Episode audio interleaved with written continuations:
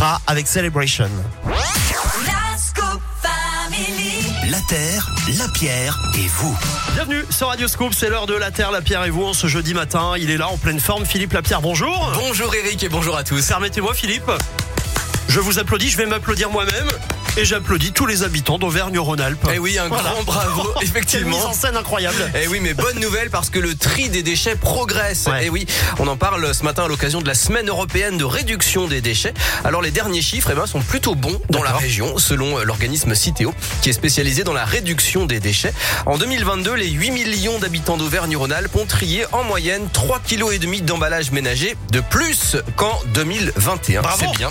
Alors en détail, 22 kg demi d'acier, d'aluminium, de carton, de plastique, 35 kg et demi de verre et 15 kg de papier. Alors ça se confirme sur l'ensemble des 12 départements et la plus forte progression, eh bien c'est pour la Savoie avec une hausse de presque 18% des performances.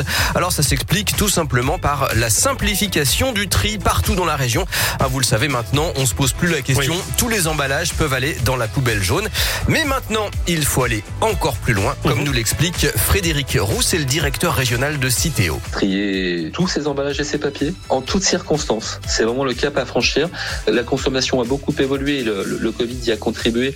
On est entre le télétravail et les, les temps qu'on passe au bureau. Les journées sont certaines fois maintenant plus longues. On, on va manger un sandwich au bureau. Donc il va falloir qu'on prenne en charge les emballages partout dès 2024 pour permettre le tri hors domicile, sur la voie publique, dans les établissements recevant du public. On a des exemples, vous savez, les cinémas, les, les salles de spectacle, etc. Il faut qu'on puisse mettre le tri partout pour que ce geste soit ancré dans tous les lieux. Voilà, systématiser le geste de tri, en faire un réflexe pour tous les Français, partout et tout le temps. C'est le prochain défi pour 2024, alors à vous de jouer. Eh bien, merci beaucoup Philippe. Tenez, en sortant, si vous pouvez jeter ma bouteille de ma bouteille plastique d'eau là dans, dans la poubelle à compost, ça serait sympa.